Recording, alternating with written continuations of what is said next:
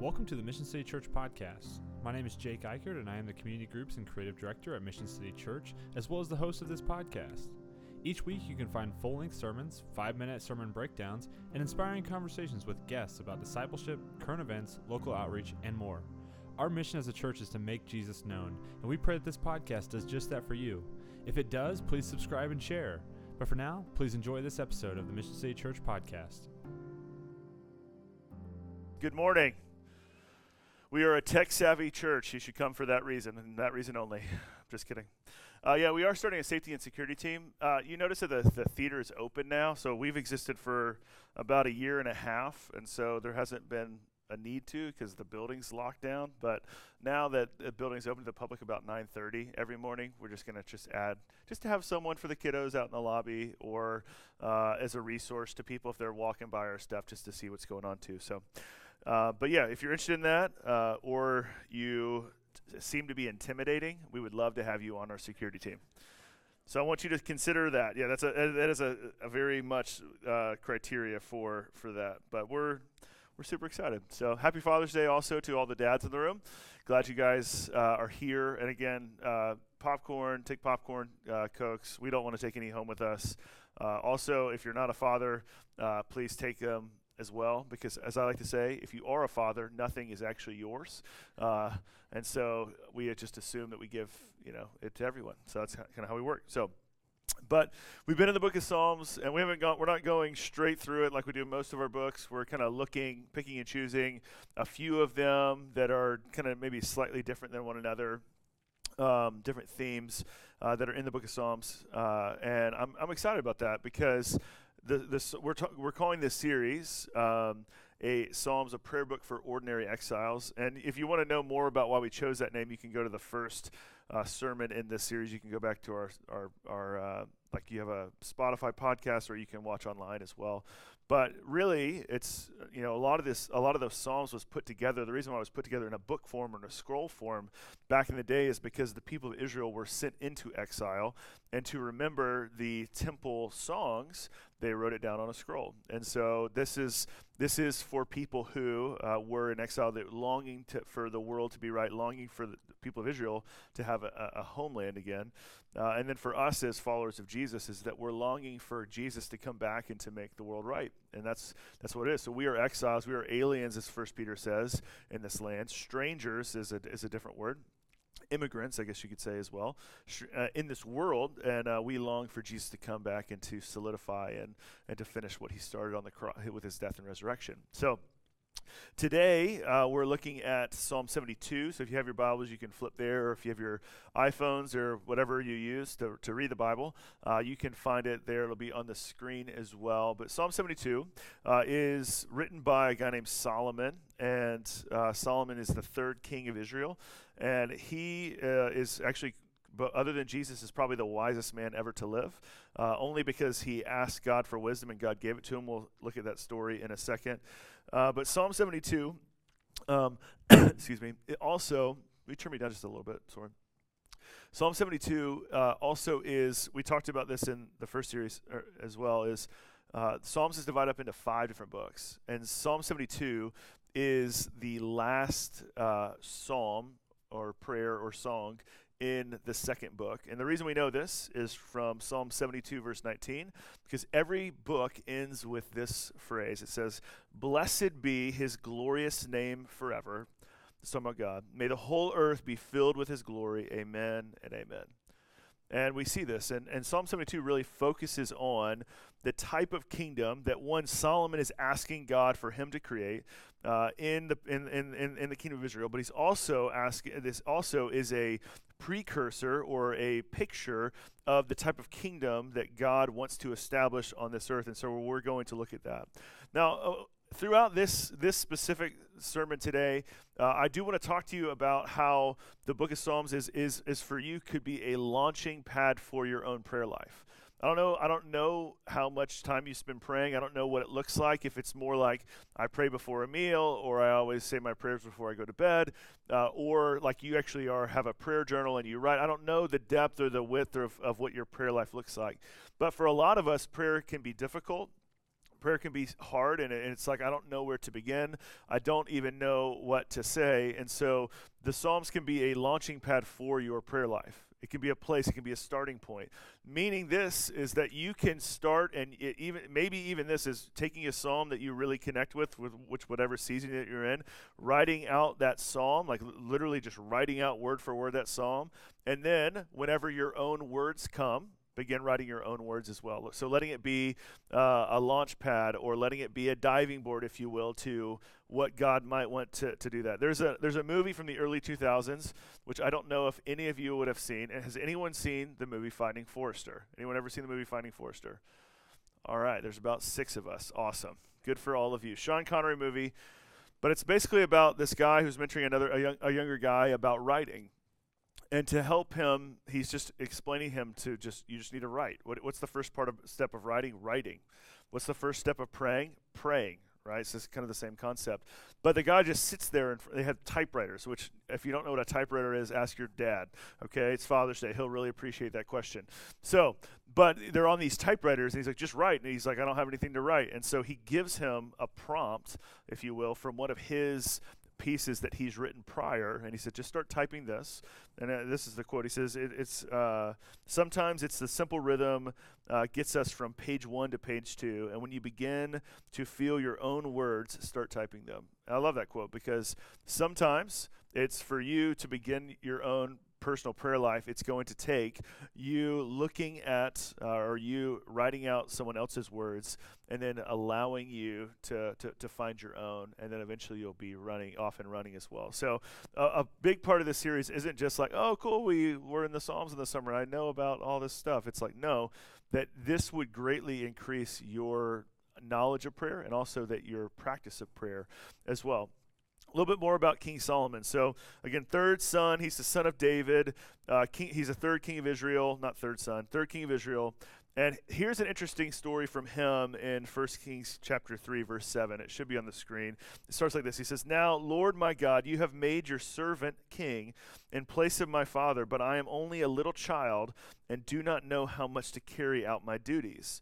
Your servant is here among the people you have chosen, and a great people, too numerous to count or number. So give your servant," and this little response is after God says, "Hey, ask, like, you can have anything. What do you want?" And this is what Solomon asks, right? "So give your servant a discerning heart to govern your people, and to distinguish between right and wrong, for who is able to govern this great people of yours?" Hey, give other people describe this as wisdom. So give your servant wisdom, or a discerning heart, to govern your people. And so what does God say in response in verse 11? He says, "Since you have asked for this and not for long life or wealth," it's like you have the 3 wishes, or the genie like moment with God, which God is not a genie. That's a bad illustration, but it could feel this way as you read this. It's like, you didn't ask for a long life, like, I want to live forever. You didn't ask for, like, I want immense wealth. You asked for, nor have you asked for the death of your enemies, but for discernment. You didn't ask to kill all of your enemies, right? You asked for discernment to administer what? To justice, what's right and what's wrong. So what does he say? He says, "I will do what you have asked, and I will give you a wise and discerning heart, so that there will never have been anyone like you, nor will there ever be." And then verse 13 says, "Moreover," he's not done, "I will give you what you've not asked for. You will have no equal among kings. And if you walk in obedience to me and keep my decrees and commands, as David your father, I will give you a long life." Then Solomon awoke and realized it had been a dream. But he had this moment with the Lord, and he asked wisely. He chose wisely. And so, but as we look at Psalm 72, again, like I want to highlight, there's kind of 3 things that you'll see from this. Number one, these are things that Solomon is asking for, in similar like kind of content to wanting a discerning heart to know what is right or wrong. 2, these are characteristics of when Jesus says, "Repent, for the kingdom of heaven," or "the kingdom of God is at hand," that these are also attributes of God's kingdom that are foreshadowing the kingdom that Jesus has established on earth, commenced with his death and resurrection, and that will be finished with his return. And then 3, that these are attributes and specific things that we as people of God today should be pursuing and trying to live out as well. These are characteristics of the life that we should live and what we should seek as well. So let's take a look at this, because this is what we learn about God's kingdom. First thing you learn is this: God's kingdom is full of God's justice. That God's kingdom is full of God's justice. It opens like this: give the king your justice. That's pretty straightforward. O God, and your righteousness to the royal son. May he judge your people with righteousness and your poor with justice. You see this, Solomon longing for justice. Give your king your justice, God. Like, may he judge rightly. And Jesus is the King of Kings, and he does judge rightly, and he cares for those that are in need. So what does God's justice look like? He continues on in verse 3. He says, let the mountains bear prosperity for the people, and the hills in righteousness. May he defend the cause of the poor of the people, give deliverance to the children of the needy, and crush the oppressor. May they fear you while the sun endures, and as long as the moon throughout all generations. May he be like rain that falls on the mown grass, like showers that water the earth. In his day, may the righteous flourish and peace abound till the moon be no more. So what does it look like? It looks like prosperity and provision for those that are in need. It looks like seeking righteousness, seeking what is right and wrong. It looks like defending the poor. It looks like delivering the kids of the needy. It looks like crushing the oppressors as well. It looks like there's a healthy fear of the Lord, and it looks like this provision of a water, a spring leading to growth that leads to righteousness and peace. So God's kingdom is full of God's justice, of choosing right over wrong. Of choosing right over wrong. Now, I was thinking about this yesterday. I was like, it's like sometimes we like misunderstand justice because we have first world problems. Anyone else ever have a first world problem? You all do, because you're in the first world. Good for you. Congratulations, you made it. You did something to do that. Probably not. Have you ever had your phone break before, your screen break on your phone, and you get really mad and you think like the world has come to an end and you're wondering where the justice is? That's not the kind of justice what we're talking about here, okay? Just go to the store, they'll fix it for you and you can pay for that. It's not justice, that's just called life. It's hard sometimes, okay? But what you're really getting at is this, that God has this passion for like doing good over evil. God has a passion of the oppressors, being found and taken care of, not like in a good way, but like justice towards them, a punishment towards them, that he would crush the oppressors, and that he has a heart for those that are in need. He has a heart for the lowly as well. And you really get this if you're really looking at the Gospels and you're looking at the story of Jesus. You really see God really have a heart for the oppressed, the broken, the blind, the needy, the lame, that those that are in need, they need Jesus as well. And I think this sounds pretty amazing. Now, to kind of model a little bit of this for you is I've actually written like a continuation prayer or a paraphrase of this if I was going to switch my words into this language. And if there's grammatic mistakes, you can yell at me later, because I wrote this and then I proofed it, which means there's probably going to be some typos, and you're welcome. The English teachers that are in the room, I apologize, Joanna. You can give me a C later.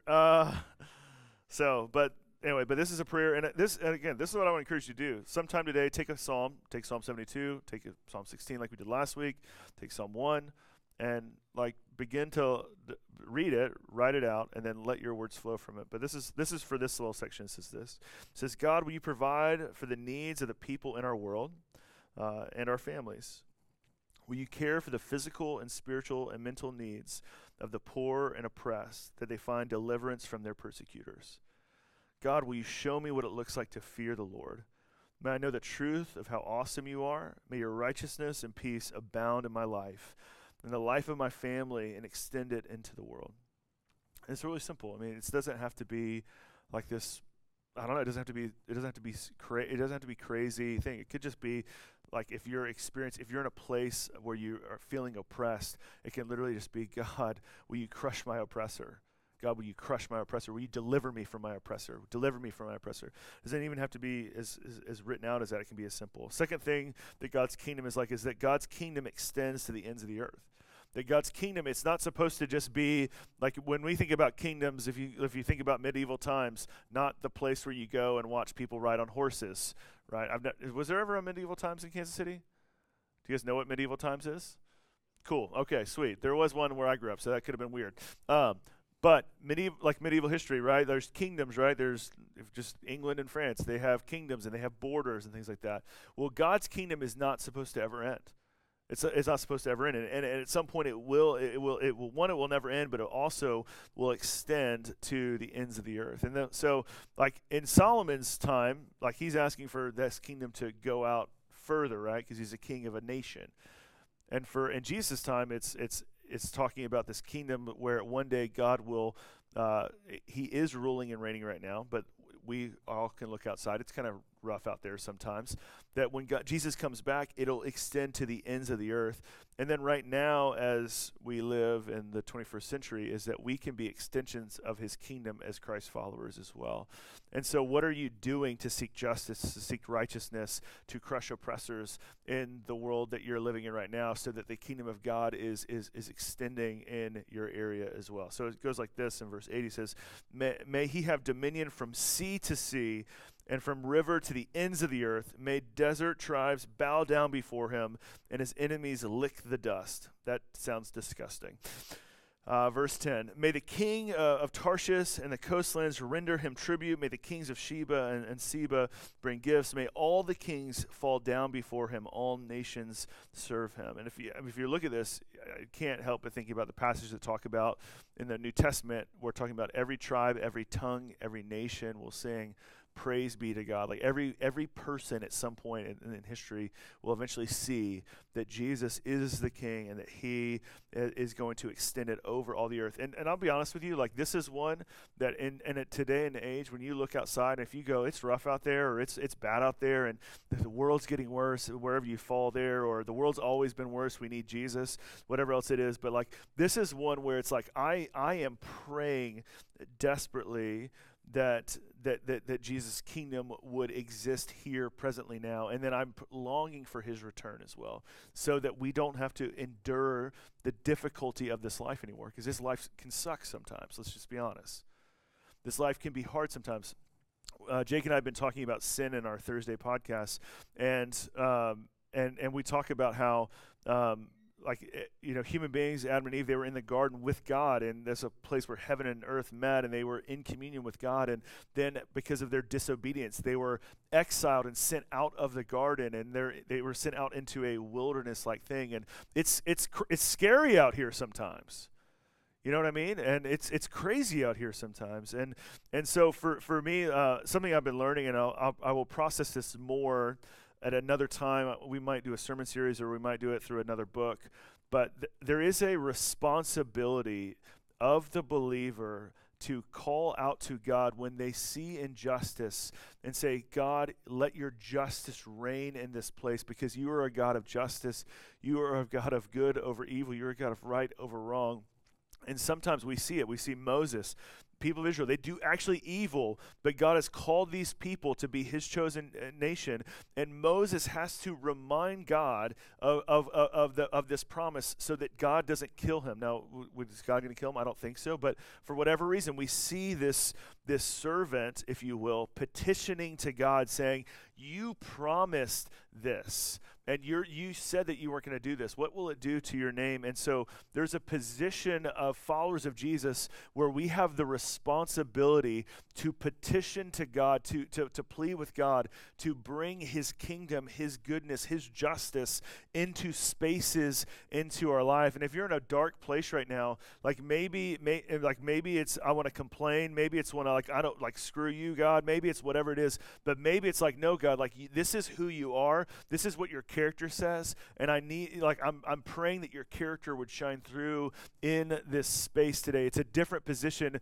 because it's a different trust in God, because it's believing God for who he says he is to be, as opposed to saying this didn't happen, so God must not be this. It's saying, no, God is this, therefore this should happen. Therefore I will pray, God, thy kingdom come, thy will be done on earth as it is in heaven. That's where I think that prayer comes from when Jesus, when he teaches us on the Sermon on the Mount. It's this begging, it's this petitioning to God, saying, God, thy kingdom come, like your kingdom come here and now in the present. I know you're going to do something in the future to make this all right, but right now it's so broken that, God, I need your justice, I need your goodness, I need your righteousness, I need your light to shine into this dark place. I need your deliverance, I need your forgiveness, I need whatever it is. I need it to come right here, right now, because of who you said you are to be. So the prayer I wrote for this section is, God, may your kingdom come, your will be done on earth as it is in heaven. May your reign extend unto the ends of the earth, and may all the nations know, or may all the nations acknowledge you as Lord and follow your Son, Jesus. And so what I want to give you permission to do is I want to give you permission to petition. I want to give you permission to petition to God, to plea with God. I mean, look at the conversations that Job has with God in the book of Job. He's like shouting, asking God where he is, because something happens to him. And people want to solve the problem and say, well, you must have sinned, you must have done something wrong, you must have did this or that. No. He just lives in this broken world, and he's crying out for justice. And there's a healthy petitioning that happens. Moses does the same thing as well. And so for us, if you're seeing injustice, if you're seeing places that you're begging for God's kingdom to come and to shine into, like keep going, keep petitioning, keep asking, keep seeking, because God truly is who he says he is in the scriptures, that he is faithful, that his loving kindness never ends and extends. And so we need to lean into his character and trust him as well. So the next one is that God's kingdom is where the needy are, rescued. There's this name in God's kingdom, the oppressed, the needy, the blind, the broken. They find deliverance. Verse 12 says, for he delivers the needy when he calls, the poor and him who has no helper. He has pity on the weak and the needy, and he saves the lives of the needy. From oppression and violence, he redeems their life, and precious is their blood in his sight. So he delivers the needy and the poor. Now, there is a caveat that they must call. He has pity, or charity, or grace is another word, on the weak and the needy. And he saves them from what? Oppression and violence. Prayer here. God, deliver those who need help. When I'm in need, remind me to call on your name and find deliverance, help, and salvation. That I would be a person that remembers that you're the one that helps and delivers and brings restoration, because precious is their blood in his sight. Like he cares about those who are being persecuted and being destroyed in some ways, and also just their life. He cares about their life. It reminds me of Luke 4, when Jesus is about to start his ministry. We started Luke right when we first started Mission City, going through that, and we talked about this verse, because this is Jesus' announcement, his inauguration. He's quoting Isaiah 61. He says, the Spirit of the Lord is on me, because he has anointed me to proclaim good news, or gospel, to who? The poor. He has sent me to proclaim freedom for the prisoners, and to recover the sight for the blind, to set the oppressed free, to proclaim the year of our Lord's favor. God's kingdom is where the needy are rescued. They're saved, they're found, they're cared about. That's why if you go look at the Beatitudes in Matthew 5 and you see, blessed are those, or blessed is the the poor in spirit, blessed is this, blessed is the meek, blessed is this. It's not blessed are those that are at the top, it's the blessed are those who recognize their need for Jesus, because we are weak, we are poor, and we are in desperate need of God to come and redeem our world and to redeem us. And he does that on the cross, and he gives us life through his Spirit as well. The next one is that God's kingdom is full of worship. So in response to this, in response to his justice, in response to his righteousness, in response to his rescuing and delivering the needy from the oppressed, in response to his kingdom reigning forever, there is praise. I skipped a few verses. We'll skip down to 17. It says this, may his name endure forever, his fame continue as long as the sun. May people be blessed in him. All nations call him blessed. Blessed be the Lord. Anytime you see Lord capitalized, that's the short name for the word Yahweh. It's God's name. Jewish people won't say it. But blessed be Yahweh, who, the God of Israel, who alone does wondrous things. Blessed be his glorious name forever. And what? May the whole earth be filled with his glory. Amen and amen. And this is kind of an extra conclusion to book 2, verse 20. The prayers of David, the son of Jesse, are ended. It's the first two books of Psalms, if you will. Psalm 1 to verse 72 is about David's family. So David and Solomon. And this one, when you see the blessing, this gives language and helps you figure out, well, how do I praise God? What does it look like to praise God? What does it look like to give God glory? What does it look like to bless the name of the Lord? Well, the Psalms is full of these like little beginnings and endings, and sometimes whole songs and psalms and prayers that talk about praising and blessing God. And so, but this one is a little trick that I like to add, is I just like to put Jesus' name into him when it says him most of the time. Because then I'm just putting Jesus' name in. Because again, this is when Jesus is explaining to the disciples at the end of Luke that all of the law and the prophets, basically the whole Old Testament, is about him. And we see a thing about God's kingdom in the book of Psalms, that this psalm is about Jesus. It's about his kingdom that he's establishing forever as well. And so I just put Jesus' name in. So this is my prayer for the end of this section. It says, Jesus, may your name endure forever and fame continue as long as the sun. May people be blessed in your name, Jesus, and all the nations call you blessed. Blessed be the Lord, the God of Israel, who alone does wondrous things. Blessed is Jesus' glorious name forever. May the whole earth be filled with his glory. Amen and amen. And again, just simply like, hey, I can't even paraphrase anything. You know what? Change one word, and then now you have this prayer that you can pray to Jesus as well, because we have been called to engage and to pray with God, to talk to God, to dialogue with God as we do this. And this book is a book for you that if you're full of joy, it's for you. If you're full of sadness, it's for you. If you're in exile, it's for you. If you're in victory, it's for you. And it gives you words and languages and language for you to write and to dialogue with God where you might have not had it as well. And as you grow in this, it also allows you to be something that I would call an intercessor.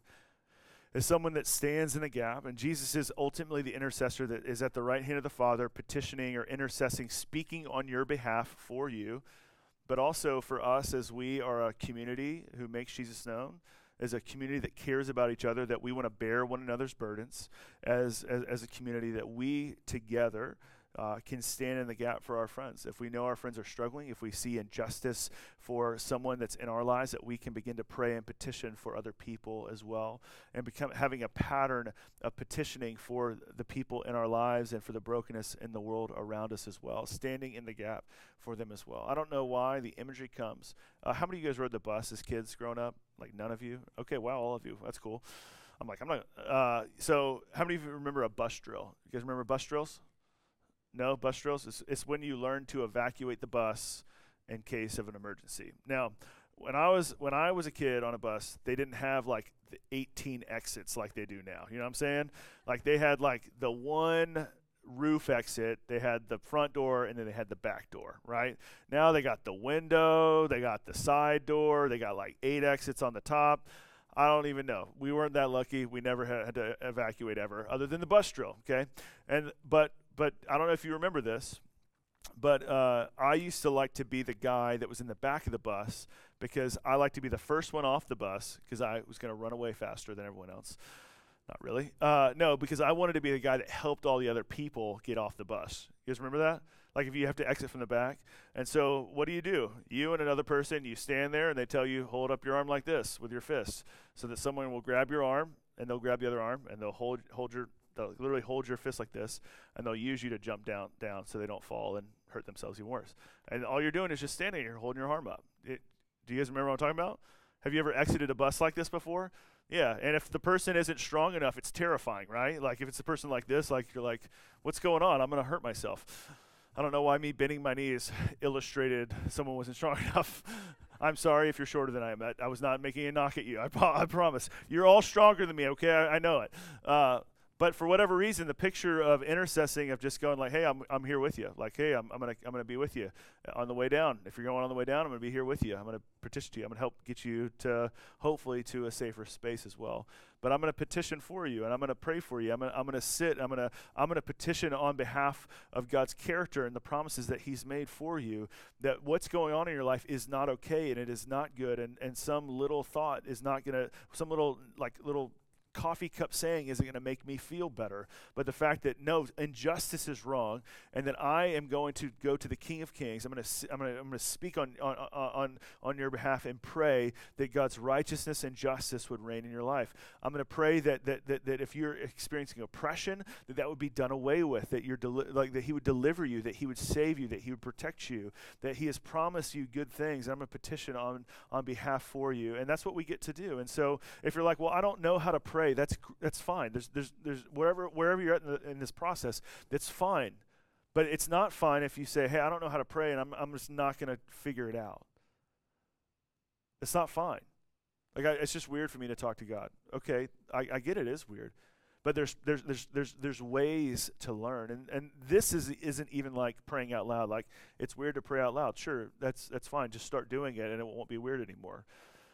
But specifically for writing, like or even like in this, what I'm talking about, petitioning, you don't even have to say it out loud. This could be something where you take a psalm and you begin to write it until your words come, and then just start writing. And when you're and by writing I mean start praying. You know, the first step to prayer is to pray. And if you don't know what to say, then take one of these psalms that have been written by people who have experienced tremendous heartbreak. And tremendous successes, and they'll give you language to begin your own prayer life, because you know what, people need you to do this for them. People need you to stand in the gap, to intercede along with them. People need you to walk and to bear their burdens, and to speak and to pray on their behalf into spaces. And I believe that prayer will change. It changes spaces. It changes things. Prayer isn't just something that we do just because we're supposed to. Prayer is something that matters, and things change and shake in spaces that we can't see because we pray.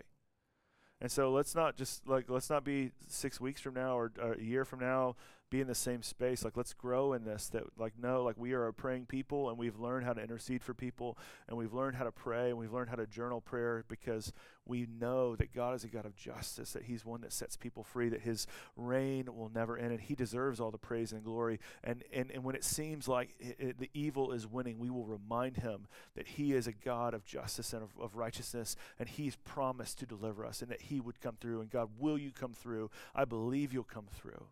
Would you pray with me? So Lord Jesus, we ask that you would move today. God, I pray that you would just create this, honestly, this, I don't know why the word prayer warriors come to mind. That sounds so cheesy, and I hate that there's not another word that I'm saying, but God, just this group of people that just loves to pray and isn't afraid to pray and isn't afraid to come to you and to petition for you.